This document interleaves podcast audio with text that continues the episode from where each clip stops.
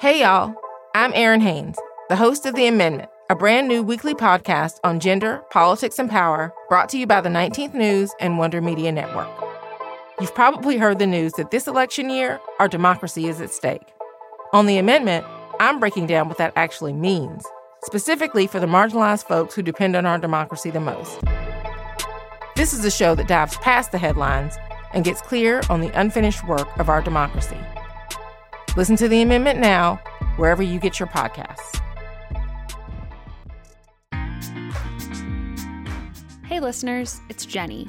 I'm really excited to share that our next season of Women Belong in the House is coming up in just a few weeks. In the meantime, I'm thrilled to share today's crossover episode with another podcast that you should definitely add to your queue Your Presidential Playlist. Your Presidential Playlist is a definitive guide to the presidential election explained by the women who know it best. Host Emily Tish Sussman speaks with elected officials, campaign organizers, and activists to understand this important race. For this special crossover episode, Emily interviewed Representative Katie Porter. Welcome, Congresswoman Katie Porter. We are very excited to have you on. If there is such a thing as a fangirl for Congress, I think I'm your fangirl. I'm your congressional fangirl. Well, that's very lovely of you to say. I'm really excited to be here with you today. I've been following the last year and a half that you've been in Congress. Um, in your first term, you've really made a huge impact. You know, you had an big impact when you were running for office, running on big ideas, big progressive economic ideas, um, in really a Republican district. Yours was one of the the swing districts that the nation had its eye on in 2018. And there's a lot of reasons that 2020 look very different than 2018 when you won the seat. You know, it's a presidential election, the pandemic, an economic crisis.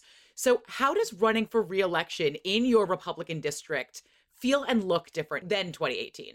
Yeah, it definitely um, is different. I mean, I think part of it is the district has changed, but I think the country has also had the opportunity to see President Trump, um, to see what he has and has not done. Um, and I think that they're concerned about what they've seen. They're concerned about the state of our economy. They're concerned about the pandemic, um, his actions with regard to COVID. Um, and so, with regard to protecting our democracy and some of our core institutions like the Postal Service. So, you know, I think we're, despite the challenges of voting during this pandemic, um, I think we're going to see very, very high levels of voter engagement here and around the country. Your district is so interesting right now because it got so is one of the districts that got so much attention in 2018, but in a presidential year, California is not necessarily where the nation turns attention. Do you think that's having an impact on your constituents? Like, and and has their have their concerns shifted as they've seen more of the president, or do you think it's really the same kind of driving concerns? I think that, you know, we're a nation of optimists and we believe in our country and we believe in its institutions. So I think a lot of people said, you know, this is Republican territory. We have a long, long Republican tradition here. So I think there was a sense that, you know, let's see what happens. Um, and I think that, you know, now that they've seen what's happening, their concerns are magnified. Um, and, you know, Orange County, my district, had the second confirmed coronavirus case in the country back in late January. Um, and, you know, this is an area where family is really important. Um, we have a large senior community.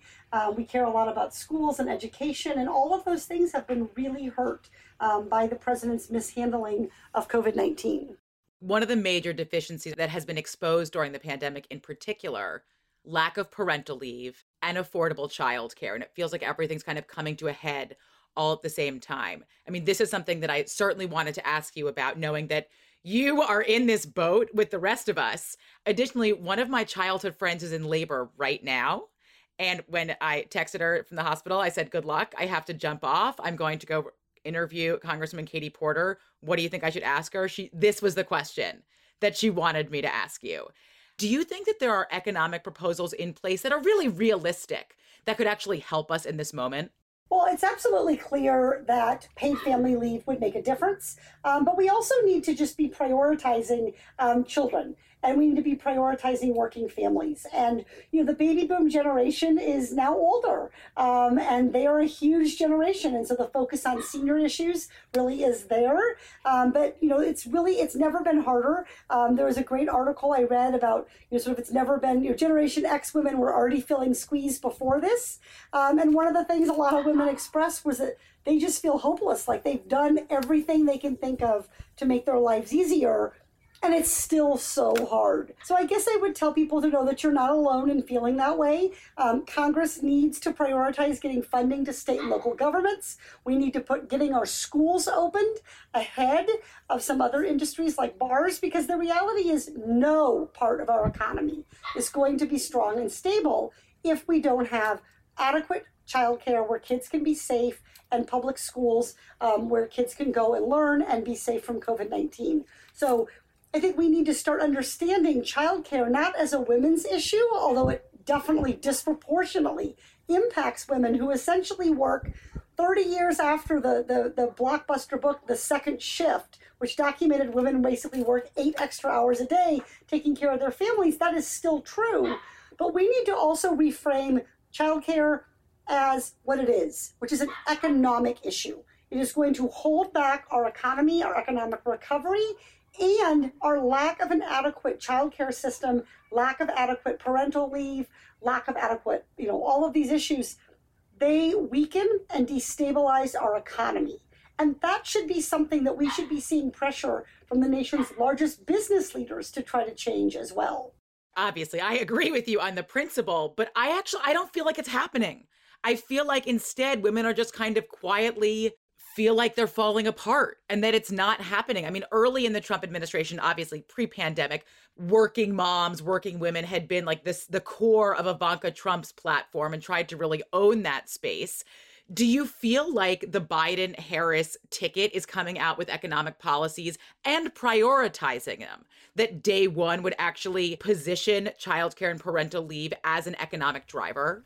Well, I'm really happy that Biden, but Biden's agenda for women um, includes both paid family leave to increase and expand it, but also improve childcare options. Um, and I think you know people like Elizabeth Warren and others who made that part of their campaign ticket um, are pushing him on that, and I think we all need to continue to push him. Um, if you're casting your vote for Joe Biden, and I think you should, um, then we are partly accountable for what his agenda is going to be, and we need to make our voices heard that we expect him to deliver um, in terms of providing childcare and more support for working families. Um, so I think that there's an you know part of this and, and it's difficult for women. We we're still fighting for reproductive freedom. Um, we're still fighting for equal pay. Um, you know this the struggle is real and it feels endless um, but we're not going to get there by giving up. We're going to get there by fighting harder and by identifying and supporting men who are willing to be our allies in this fight. And I think one of the things that I have been most delighted by as a candidate um, is not the number of women who said they support me when I was running for the first time, that they wanted to elect a woman, um, but the number of men who've said, it's important to me to support a woman. It's important to me to support a single mom. It's important for me to see women like you in office. And I think that is really an important opportunity here. We have to make this not just a women's issue, we have to make this an American's issue.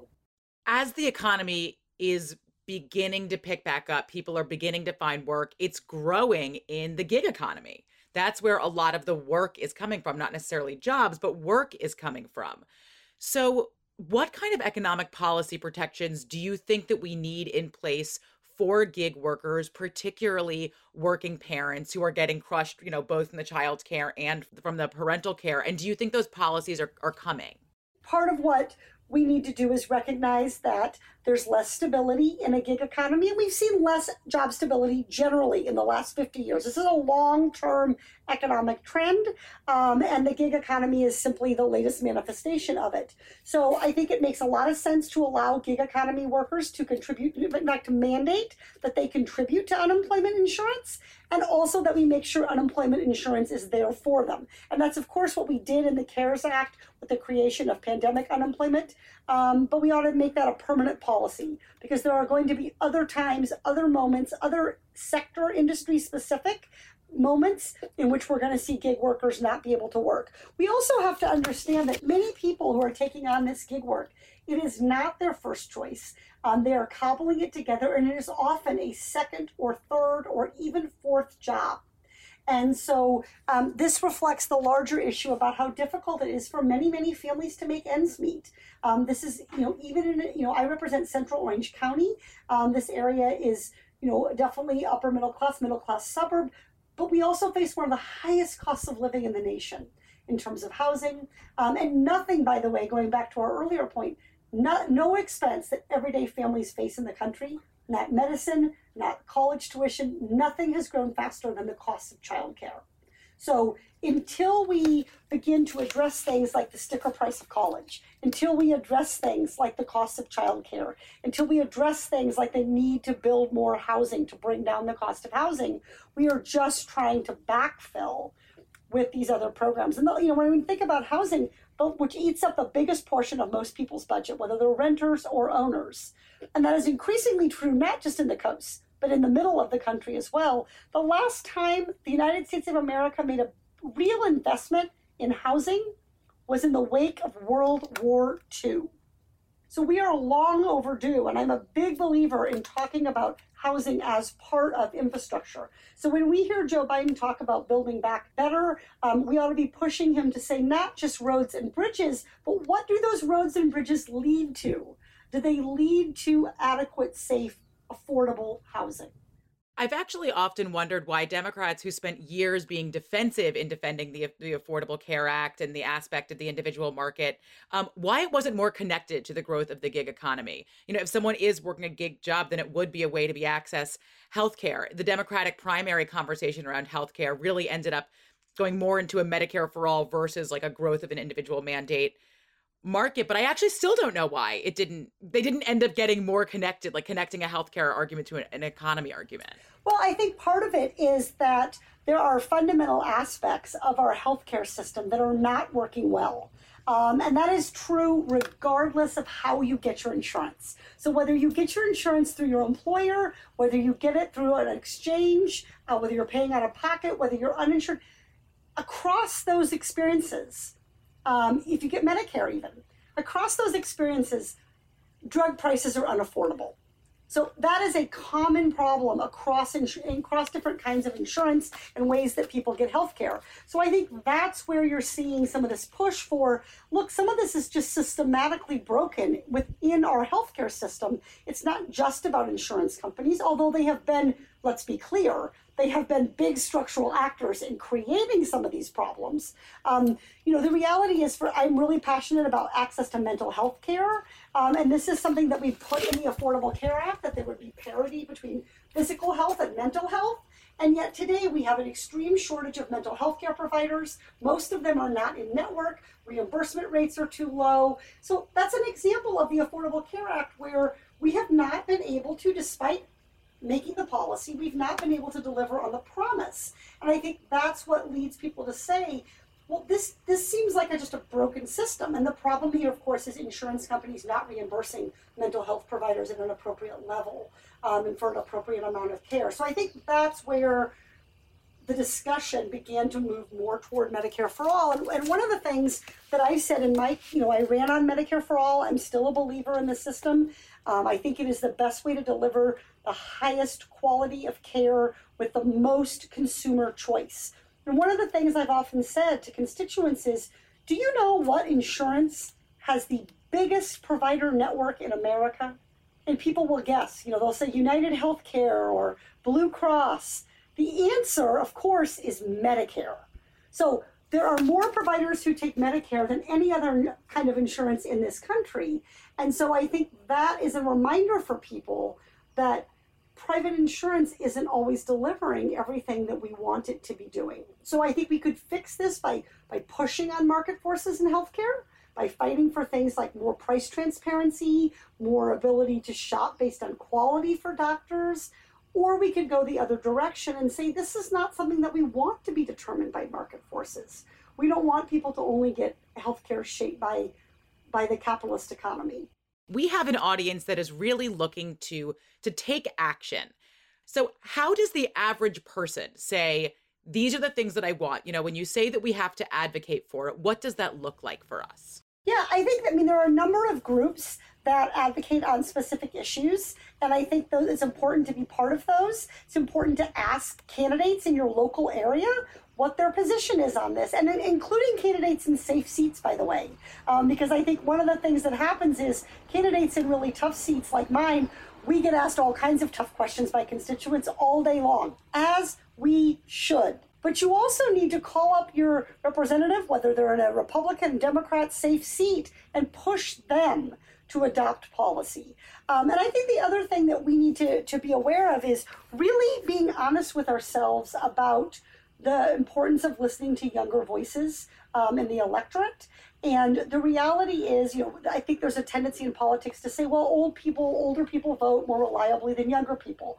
That is certainly true, but when you look at the size of the millennial generation, when you look at their passion for improving this country, when you look at the challenges that they have had to face in terms of student loan debt and um, employment opportunities, they will help drive the forward agenda.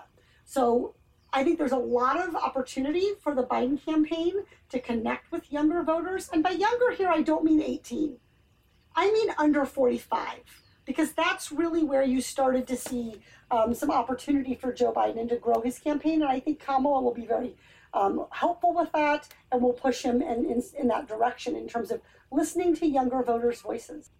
When you interact with the campaign, what kind of questions are they asking you? So largely, I've been doing um, events to help raise money, to help have conversations. To I did an um, Instagram live with Billy Porter, which was pretty exciting. Um, ah, dream! We got to turn into that. It was very funny. Um, he was wearing like a robe. It was very exciting. Um, but I, I think you know part of it is COVID is changing, and I think this is an important point for your listeners who are such an engaged group.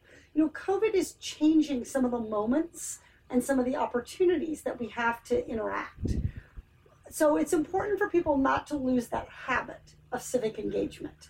Um, and when Donald Trump is defeated, and I believe we will elect a different president, we can't lose our activism.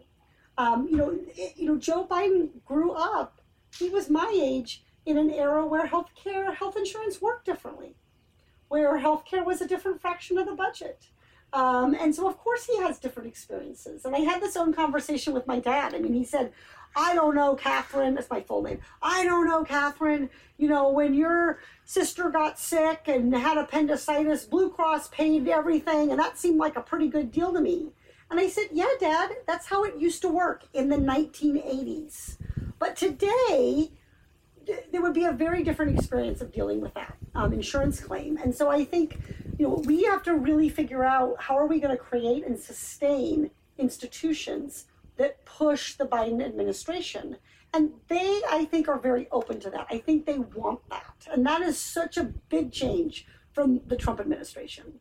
You've been famous in your committee for pulling out the whiteboard, getting the lesson going, really hammering in on on the people who are coming before your committee and questioning on them. Who would your dream be to pull in front of your your committee desk with your whiteboard? Oh, I mean, I would love to have a crack at Betsy DeVos um, on the oversight committee. And I think, you know, just as a single mom of three school age children, my not just my political work, but my whole life really wouldn't be possible um, without public schools, without knowing that my kids are safe, are learning. Um, I depend so heavily on that, and I trust. Um, and I'm so proud of our public school system. Um, and so the chance to question her um, would be really important um, for me. I think there's also the need to really ask some important questions, to continue to ask big important questions about how to strengthen our capitalist economy. And I think one of the things I'm a you know big believer in capitalism, but I think you have to understand that it requires guardrails. So there are premises baked into capitalism. For example, consumers have access to information. Yet we live in an economy where the information that we receive when we type in something into a search bar is, is controlled. Information like consumers have the ability to shop amongst competitors, and yet we have some industries where there's very little competition. Uh, most people don't get to choose their health insurer, their employer chooses, right? And so I think it's important to say things like consumer protection, things like antitrust enforcement, things like securities laws um, to protect investors, you know, and retirees. These are all important guardrails of capitalism. And I, I really relish opportunities to push those who are seen as our economy's leaders, whether it's you know someone like J.P. Morgan Chase um, Bank CEO Jamie Dimon or someone like the Federal Reserve Steve Mnuchin. We need our business community to be questioning how to build a more stable economy for all of us, not just higher short-term profits for themselves and shareholders. What makes you hopeful? I think the level, I mean, you look at this district, I think the 45th congressional district, where I'm, you know, so happy to live and represent, um, there is so much change here. Um, the woman, you know, in 2016, um, the, you know, the woman that I ran against won by 17 points. That is not close. When I took her on in the spring of 2017, a number of people said, you seem like you're bright and hardworking, but like you do understand you're going to lose, right? Um, and so, you know, in a way, they weren't wrong because on election day, I, I didn't win. Let's put it that way. It took me eight long days after election day as they continued to count every single ballot um, and the registrar continued to, to, to do the tally for me to actually pull it off. But we're now in a place where this district is uh, favors Republicans by one or two points. Um, but at the local level, almost all of the local elected officials are Republican. Um, so it's a changing district, but I see it changing in the right direction. I see so much more activism and so much more willingness to have tough conversations about what kind of country do we want to be. And to me, that's what this election is about. If Biden and Harris are elected, Harris becomes the VP, her Senate seat's open. What are you thinking about that? Would you try to go for it? That is a correct statement of what will happen. you are a excellent politician with an answer like that no, in your look, short political I mean, career so far. California has such a great bench of leaders and I think I've learned a lot from being part of this community of, of California um, elected officials and helping to try to build one at the local level um, here in Orange County. I don't relish the governor having to make this choice, um, but also California voters will make a choice um, because it's a it's a short term appointment. But you know, I think for me the most important thing is to make sure that we send Kamala Harris um, and Joe Biden um, forward to, to be our next president and vice president. And it is such a historic nomination. Um, and I think particularly for women, I mean, who who we've had our hearts broken time and time again here um, in supporting women candidates. And so, you know, even I think about for me, I'm part of this. People used to ask me, "You're part of this." You know, so many women.